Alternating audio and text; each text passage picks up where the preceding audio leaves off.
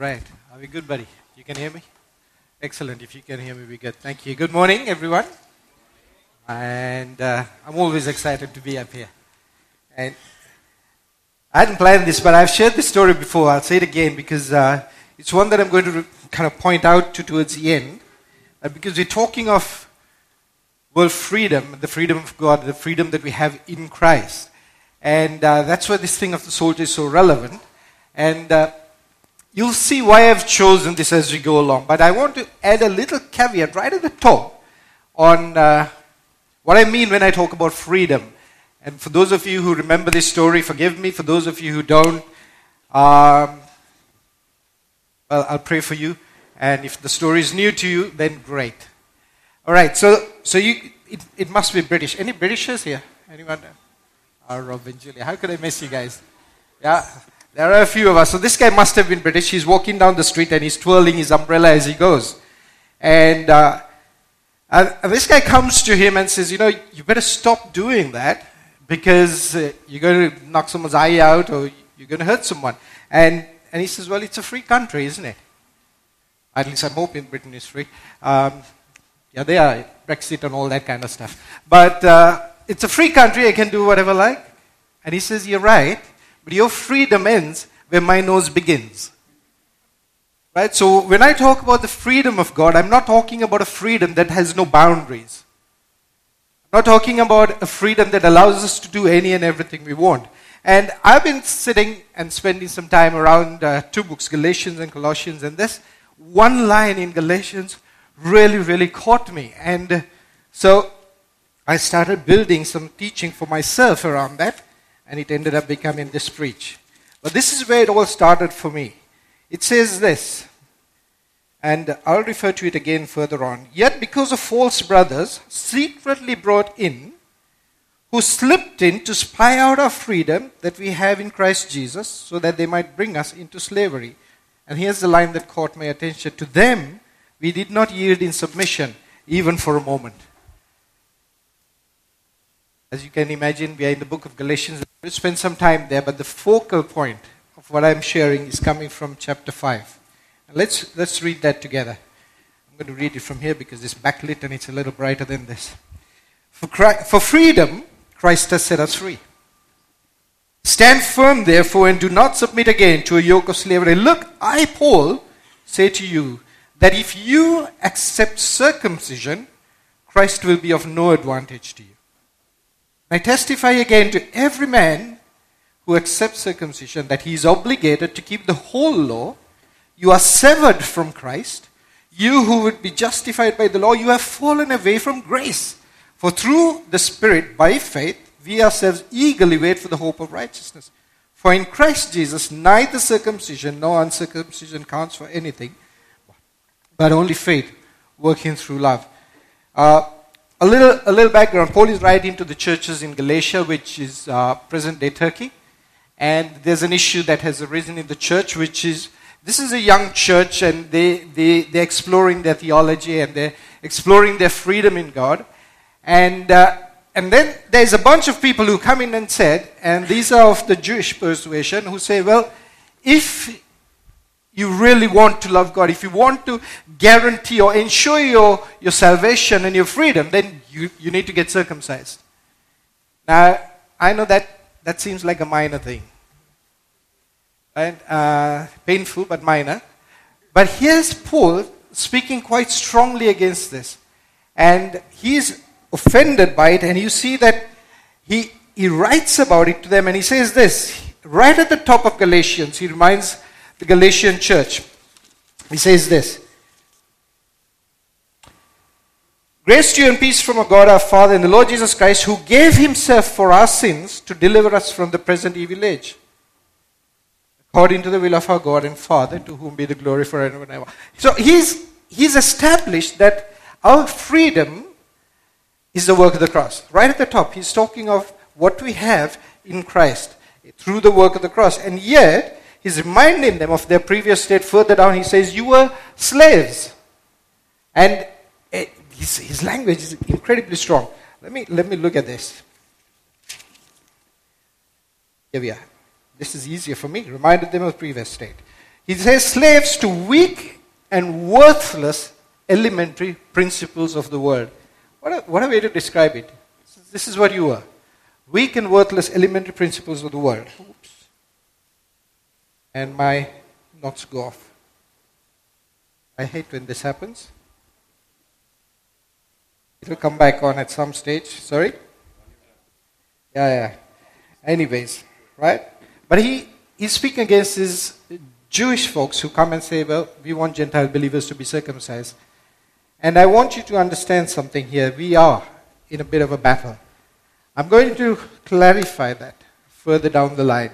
But for now, I want to share an illustration of a, a gentleman by the name of Daniel Webster. He was a soldier during World War II, and this is what he says. He wrote to his mom, Daniel Webster, Easy Company of the 101st Airborne, wrote to his mother, Stop worrying about me.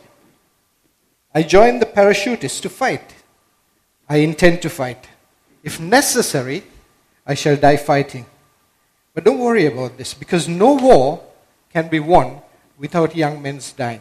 Those things which are precious are saved only by sacrifice. And often scripture refers to this Christian walk that we are on this journey as a war, a spiritual battlefield. And, and Daniel Webster understood that there is no victory apart from sacrifice. And so that's what I meant that sometimes, in order to maintain our freedom, there are certain battles that must be fought. There are certain skirmishes, and, and it must be understood that the war for freedom was already won.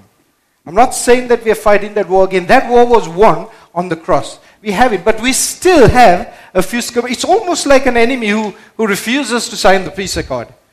You know, there are a few skirmishes from time to time, and uh, I, I can't quite remember it. I might be getting it wrong. If anyone knows the story, forgive me. But after World War II was over, right, many, many years after, and, uh, the world had moved on.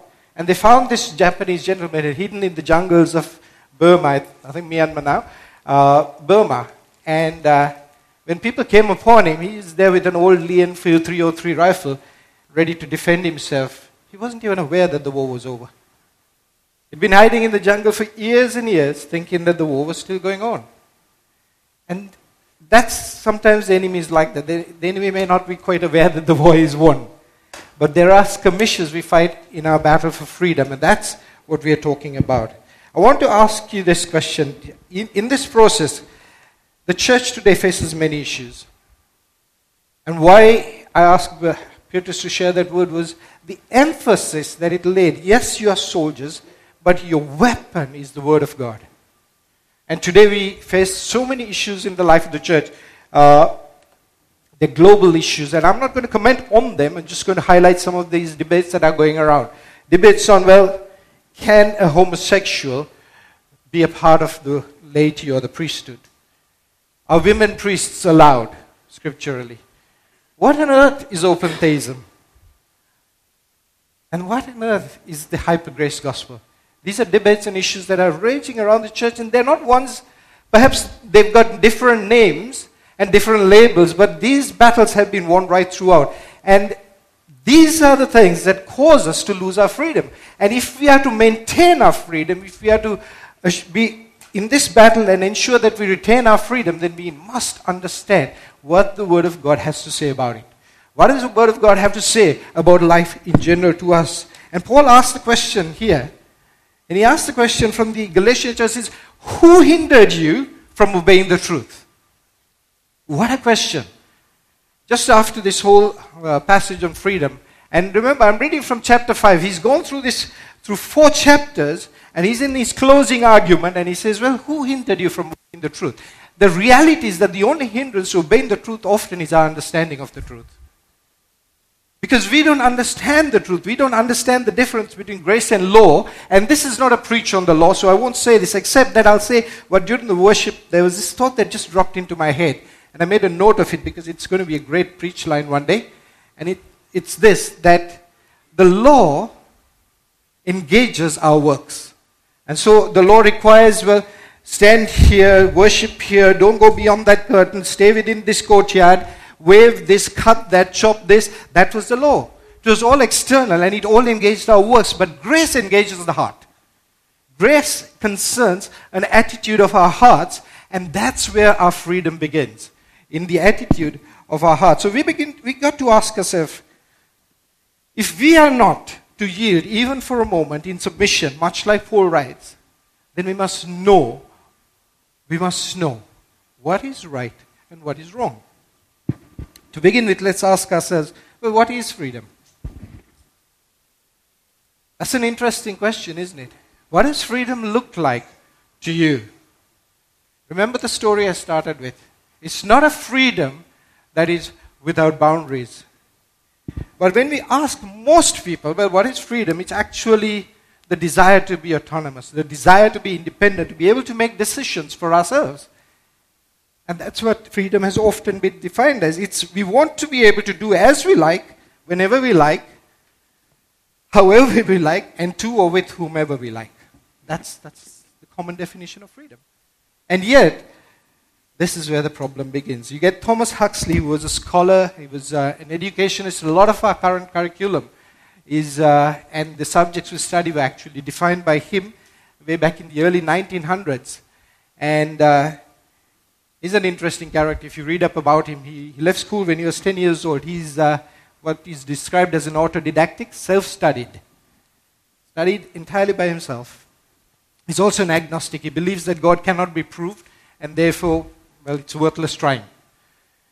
But he said this, and that's an interesting quote for me. He said this A man's worst difficulties begin when he's able to do as he likes. That's the truth. Freedom without boundaries does lead to anarchy. At the very outset, I want you to understand this. And I said it at the top, I'll say it again that the freedom Paul is describing is not the freedom or right to do as we please, but it is the opportunity to please, to do what is right. It is not a freedom that has no boundaries. It is a freedom that has broad boundaries within which we, we operate. And I want to say this also. And uh, here's, here's a description for you. We, uh, Michelle and I met with a lady a few, well, Wednesday morning. Wednesday morning, we met with a lady to pray, and uh, she's going through some stuff, and she asked me this question. She said, Well, do I need to do penance? And uh, I said, No, well, you really don't. What do I need to do? I said, Nothing. You just need to receive the gift of God, and it's free.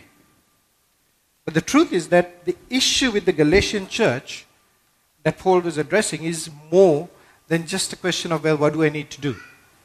It's more than a question of, well, should I or should I not be circumcised?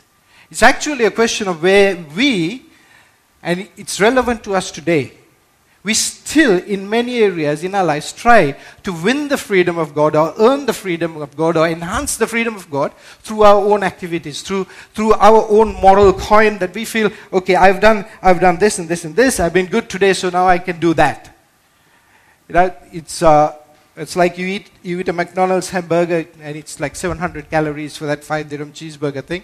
And, uh, and so you think, okay, I, I worked out at the gym, I did X number of uh, kilometers on the exercise exercycle, and I walked on the treadmill for so and I lost 1,000 calories. So now I can go and eat a hamburger because it's only 700. I'm all right. And so we think that we have this moral coin to bargain with God or to, or to, or to twist God's arm because we felt, okay, I did, I went to church, I, I was a part of the serving crew, I, I served faithfully, and, and guys, please do that. We do need people like that, they're faithful in their service to God. But there is no way that there is that God is some kind of a, a banker with checks and balances, and He's like, okay, you've deposited X amount of hours into your credit, now you can go sin like crazy for an hour. It's not that kind of freedom where we can bargain, and that's the issue here that Paul is dealing with. It's not should I be or should I not be circumcised, but that we try in our own effort to fulfill that thing that is required for freedom. And he's saying, no, you don't need to. Freedom's free. It's the work of the cross. It's available to us simply by the grace of God. There is no requirement for anything else. And he uses strong language to deter them. He says this Christ will be of no advantage to you. Imagine that. Imagine all the work of the cross. And he's saying, if you go down this path, then you are under obligation to fulfill the whole law. And Christ is of no advantage to you. Pick one or the other. You can't do both. There is no requirement, there's no necessity for both. Grace is free. Receive it. Your freedom is free. Receive it. And you can walk in that. And it's great to know that we are so free here. Feel free to shout out an amen if this resonates with you. Right? But uh, don't feel that it's a religious requirement either. yeah, the problem is they were, they were attempting to add to the work of the cross. And Paul continues in the same strong language. If you try to earn our freedom through our own efforts, here's what it says, chapter 2 and verse 21. He says this I do not nullify the grace of God, for if righteousness were through the law, or through effort, or self effort, then Christ died for no purpose. And that's the truth. That soon as we try to add to the work of the cross, soon as we feel that we must do something to earn God's favor, we nullify the work of the cross. It is, Christ is of no advantage to us. And so we rest in this thing of knowing. And I had uh, part of the conversation with that lady was was trying to describe this thing of well grace to her. And I said, she has a son. I said, listen, what happens? Your son has certain freedoms in the home. Am I right? He has the freedom to walk into any room of the house anytime he wants. He has the freedom to walk into the kitchen, right? Where's my son? He's around here somewhere he's left the house, you don't have that freedom anymore. Return the house key, right? and uh, and uh, he has the freedom to, and I'm very careful with this, walk into the house at any time, open the fridge, grab whatever he likes. He has that freedom. So, say one day that your son misbehaves. Is he any less your son? No, he's not. Do you love him any less? No. There are certain consequences because you overstepped your boundaries, but within that, you have all the freedom to explore and do anything you like. And those boundaries are often there for a reason. It's why windows are locked, particularly if you're staying in a high rise building and you have little kids, because that's a boundary. You don't want them opening the window and leaning too far out. And it's for their safety, but they're free within that. Verse 4, Paul continues, same language. He's warning the Galatian church and us today to stand fast. And that's why I want I use the thing of a freedom fighter. That language that undergirds Paul's message, stand fast, be strong. This is well, tough words. And we need to be muscled up in our understanding of scripture if we are to stand firm, when the enemy comes, do you remember those moments when Jesus was taken out into the desert and he was tempted? What happened? Each time something came to him, he said, It is written. Because you need to have an understanding of the Word of God in order that we do not submit or yield to any and everything that comes our way. Different truths, different theologies, different doctrines, but if we are not firm in our understanding and we stand firm, in our understanding of the word, then we are going to be swayed by every doctrine and we lose our freedom in that process. When he continues this, you are severed from Christ, you who would be justified by law, you have fallen away from grace. What language? What language? And today, you know, you preach in that, if you convert that into a slight modern language, right? And if I were to preach like Paul wrote and said, You foolish Galatians, you guys would be pretty offended with me. And yet, look at this language because there's an urgency in him. He says, I birthed you with labor pains. And I'm like, Sheesh, I'm not sure I want to do that.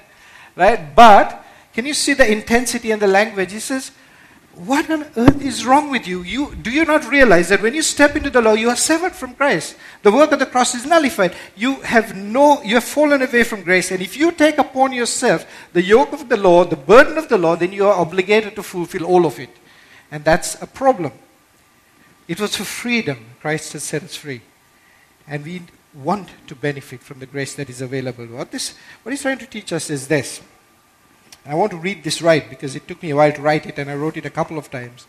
The experience of freedom, including the freedom of eternal life, can only be enjoyed as we depend on the grace of Christ. Slavery is what happens when you fall away from the power of grace the key to freedom is to keep depending on grace. Look at that line. Grace is like a powerful king who exerts his reign in the lives of Christians. I could preach this message and walk away from here, and you might be asking yourself the question well, what on earth does freedom look like? I asked the question already. What does real freedom look like? What is, how do I enjoy grace in my life on a day to day basis? And these are practical realities. We, we use these words of freedom and grace uh, liberally from here, but if you have no clue of what that looks like or how you live that out, then I have failed. And here's what I want you to share, to share. Grace is the work of God. It is the powerful work of God. It's a powerful king. And it's exerted in your day to day life. It's for now. It's for today. It's for living out the life that God has called us to today. 1 Corinthians, Paul says this I worked harder than any of them, though it was not I, but the grace of God which was with me. And if we are to live this life of freedom, then the grace of God becomes an urgent necessity for that. Excuse me, half a minute there. I get excited about this, and I can see that so many of you are excited here, so many smiling faces.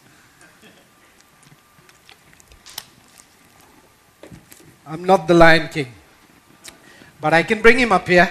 He's right here. If you want, if you want a little break from this.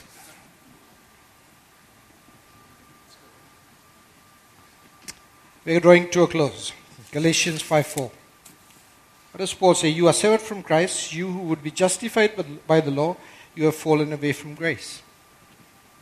And what he's implying is that our freedom then depends on the grace of God, or experiencing daily the grace of God. It means that, you know, can I do this?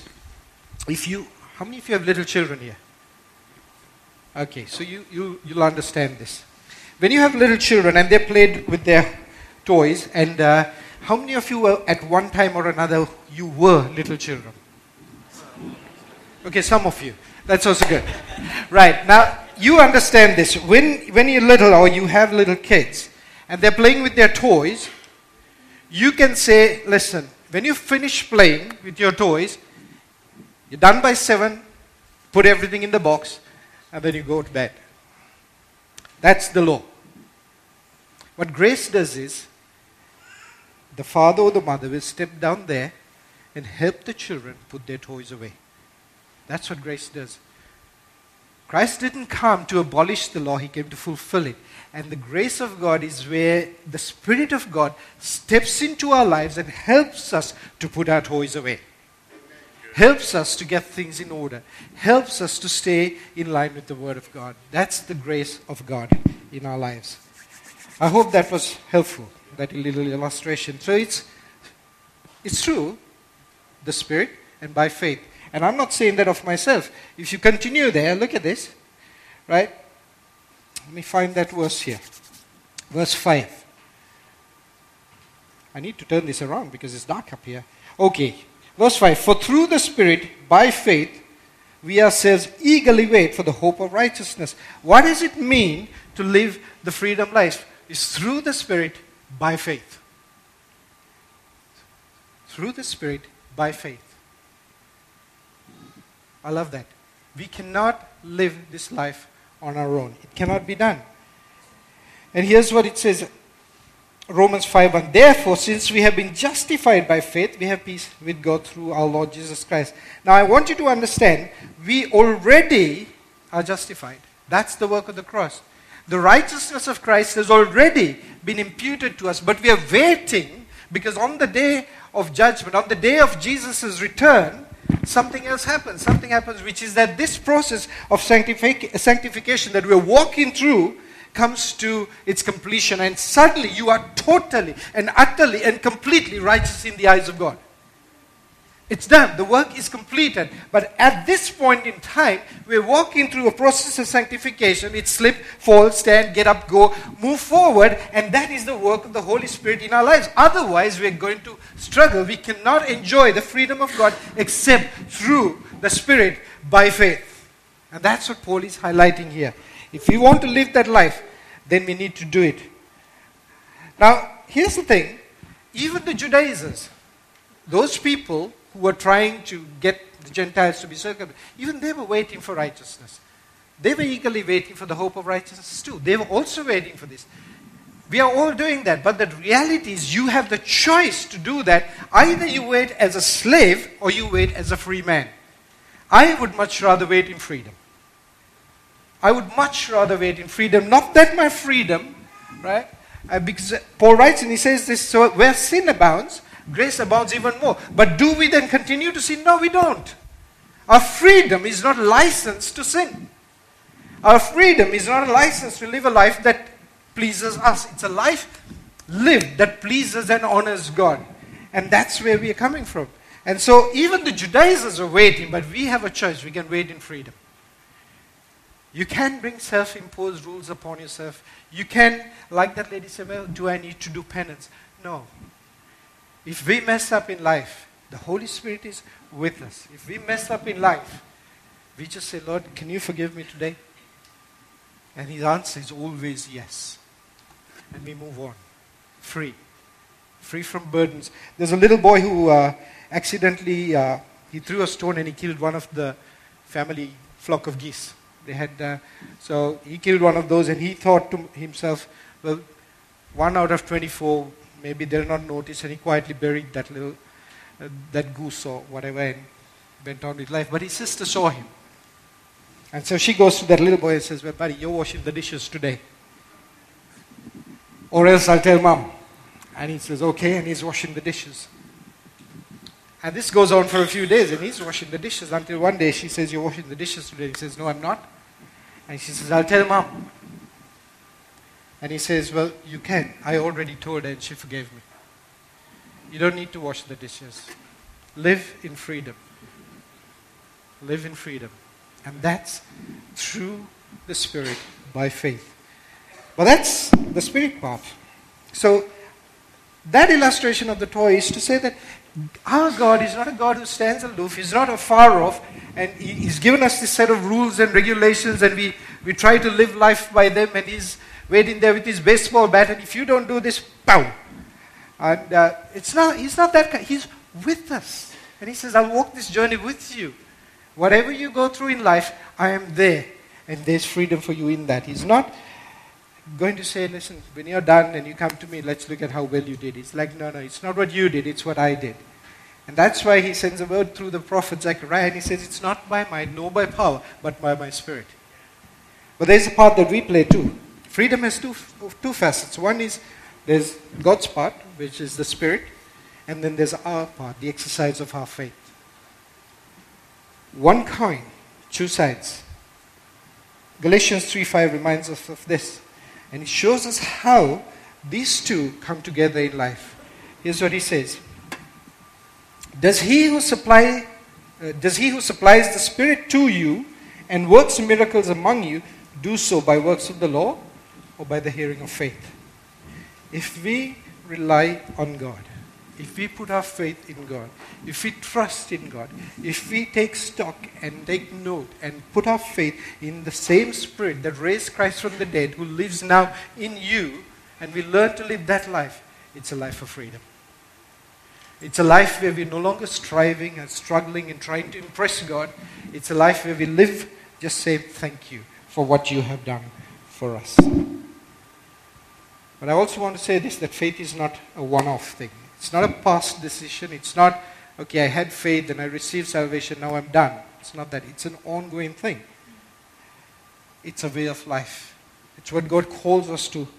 And so the currency of freedom, with its two sides, one the sovereign work of God, the other our response in faith, calls us to a life of total and utter reliance on God. We rely on Him. It's beautiful that you can say, I'm standing here not by my own strength, but by what He's doing. I'm just simply sharing what's in Scripture here. It's the Spirit of God that's working to deposit something in your lives today. There's no pressure on me for it, but it is a life that is distinctively free. A life that calls us to remove the yoke of this world and its expectations and the peer pressure that comes with it and the desire to be cool and be accepted. It removes all of that and says, I only want to impress one person in my life God. I only want to submit to one person in my life God. And if I please Him, then everything else is all right. That's where our freedom lies. For freedom, Christ has set us free. Stand fast, therefore. Do not submit again to a yoke of freedom.